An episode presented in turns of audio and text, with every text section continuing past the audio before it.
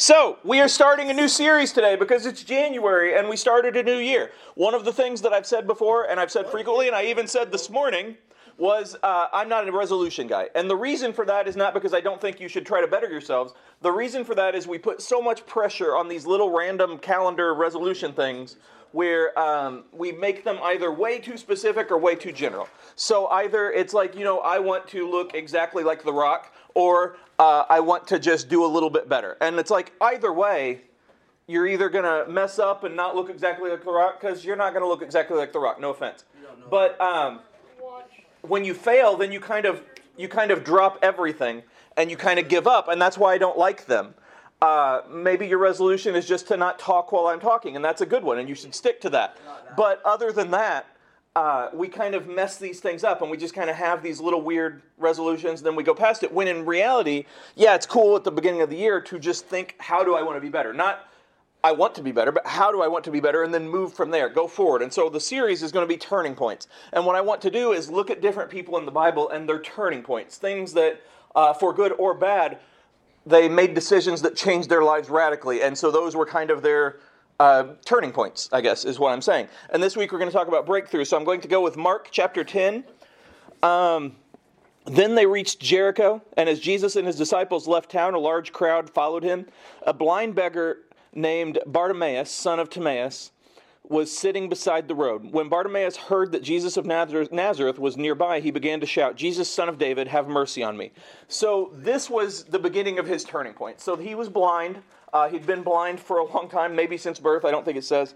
Um, but he was blind. And so, that's something that is very difficult. It's something that's especially difficult at that time when you don't have the technology to kind of uh, enable it. Like, Braille wasn't a thing.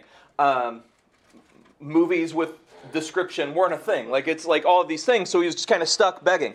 And so uh, while he's there, he hears that Jesus is coming and he calls out. He calls out for help one of the hardest things in our lives, one of the hardest things for teens, one of the hardest things for adults, one of the hardest things for Christians, one of the hardest things for men, one of the hardest things for women, one of the hardest things for everyone is to ask for help when you need it. But it's so important, and it's so important to be able to call out, whether it's to Jesus or to a friend or to a church or to someone that, that, that can help you, to be willing to admit, hey, I need help, because nobody can do it alone.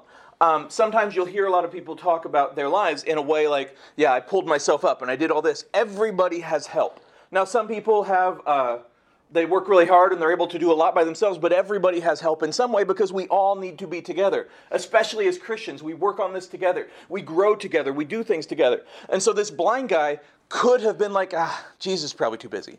Like, I, I'm afraid, what if Jesus doesn't help me? What if Jesus doesn't do this? What if uh, he, he says, Well, you did this and this, you deserve it. What if he calls me out? What if this? But instead, he's just like, I'm taking a chance. I'm going to trust Jesus. And he calls him out. He asks for help. And that's a major turning point.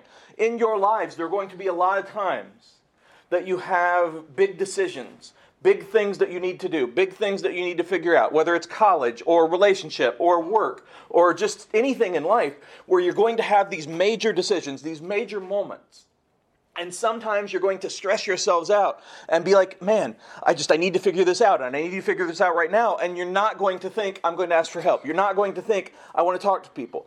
Um, because we tend to try to do things alone because we're taught to do things alone. Not by your parents, but like by society. We're taught to do things on our own and to just be ourselves and all of these things. And absolutely, you should be yourself. But part of being yourself is being confident enough, being open enough to ask for help, to ask for people to give you a chance, to ask for people to be there with you. It's, it's important. So recently, uh, I had a lot of car problems. Um, so the week before Thanksgiving, some of you guys know this, some of you don't. Um, essentially, long story short, my transmission exploded. And uh, Ford, the dealer, said that it was my engine, which was wrong. Luckily, someone else said it was the transmission, which was right. And so I found out it was very, very expensive. Very, very expensive. More than I had to spend at one time.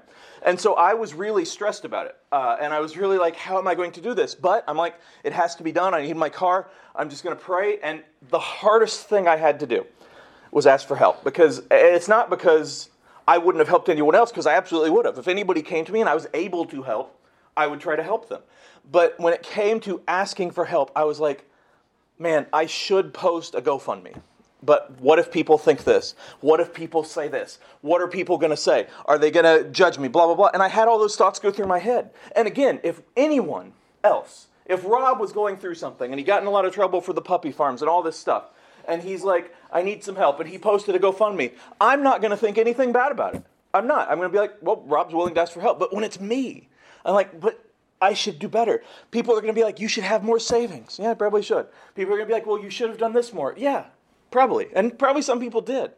But it was a real hard thing for me to hit that post button. And it was kind of embarrassing when people started helping. It was wonderful, and I'm thankful for everybody that did. But it was kind of embarrassing at first. But then I was like, okay, what would God want for me? Like, would God want me to try to do this alone and, and not have a car and not be able to get to church and not be able to do this and not be able to do that? Or would He want me to be willing to ask for help, to lower my pride and just be like, hey, I'm like everybody else? Uh, and so I did, and I got a lot of help. I got help from a, a, lot of people, and I was able to spend my own money too, but I was able to take care of it. Um, and so, again, it was hard. But without other people's help, nothing. Like, who knows what would have happened? I probably still wouldn't have a car. I'd still be waiting, trying to save up all of these things. And again, this isn't because I'm special, because I'm not, but it's hard for us sometimes to say, I don't get this class. Teacher, I need, because everybody calls their teacher teacher. Teacher, I need to have some samples, or I, I, need some help. I need to understand this. Or mom, dad, I, I, just I don't understand this that's going on. Can you please help me? Can you talk to me? Uh, Pastor, Rob, Carol, whoever. You, it's so hard sometimes to ask for help, to ask for people to, to just talk to us, to admit that we don't know something, to admit that we need help. And yet, part of that turning point, part of that breakthrough, is being willing to admit every single person needs help. Every single person has to learn. Every single person can help each other. And the cool thing is, once you are able to ask people for help, people realize that you don't think you're too big to, for them to ask you for help. And so that's all part of it. And so this blind guy, he asks Jesus for help. And that's the first step. Next verse.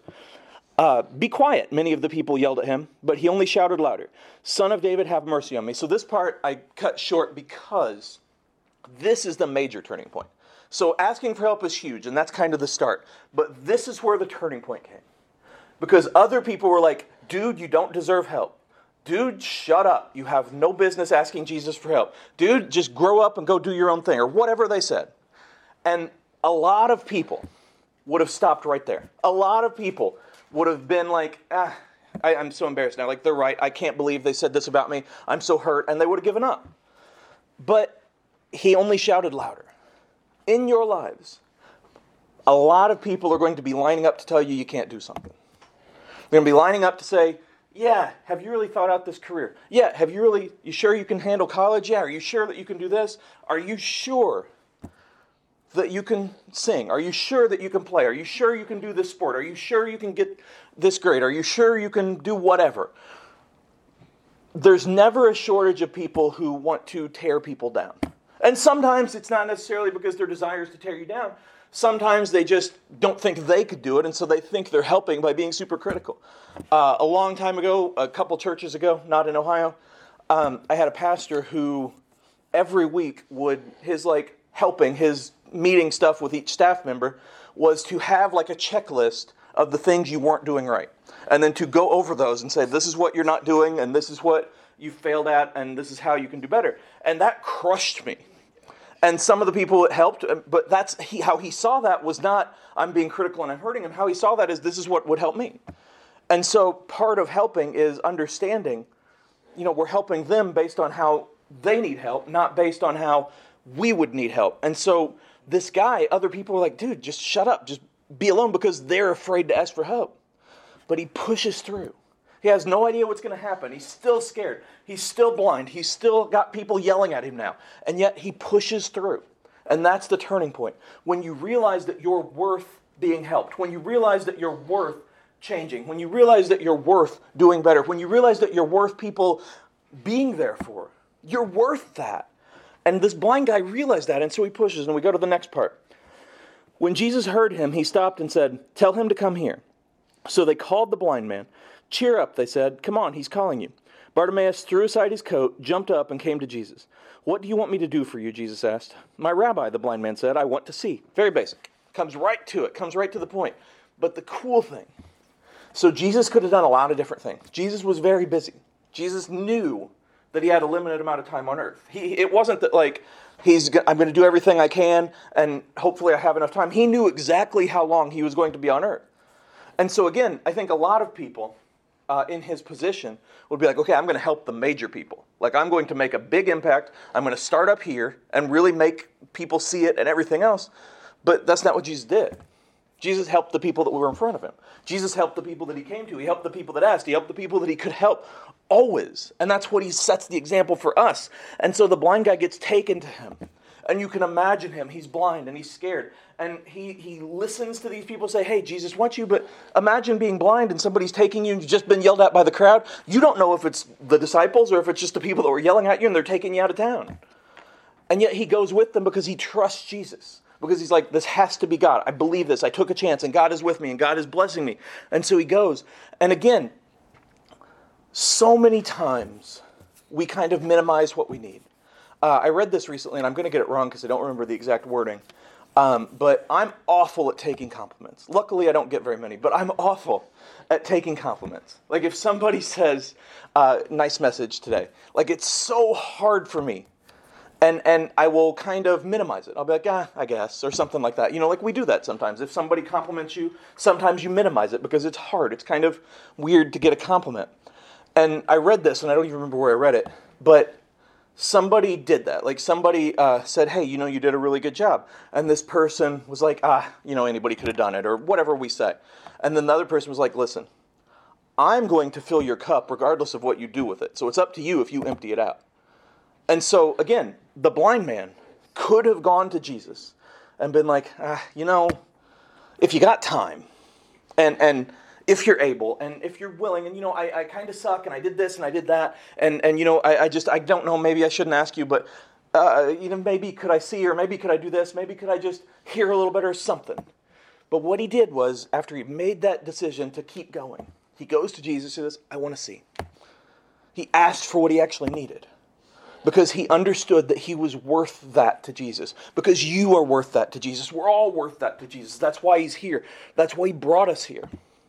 And then Jesus said to him, Go, for your faith has healed you. Instantly the man could see and he followed Jesus down the road. It's such an amazing little story. It's a short paragraph, it's just like six verses.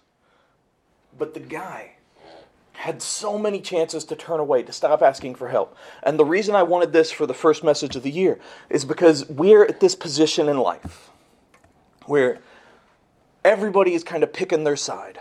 And everybody is kind of going one way or the other and then hating everybody else. And this is what my message was about this morning a little bit. And so, as Christians, we have a bunch of choices. One of the choices is we can be just like everybody else and we can argue and we can hate and we can judge and we can do all of these things. The other choice is that we can do what Jesus did. We can do what this blind guy did. And we can ask for help when we need it. We can help others when they ask.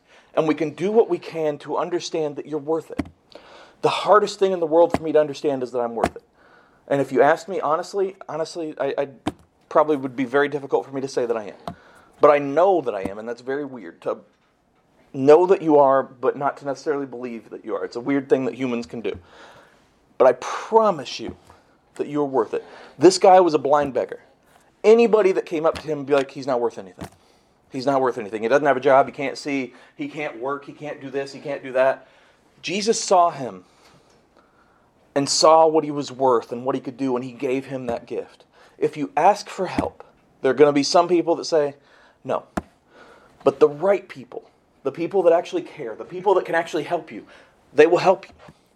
And if people ask you for help, do your best. You may not know everything. There's nothing wrong with saying, I don't know.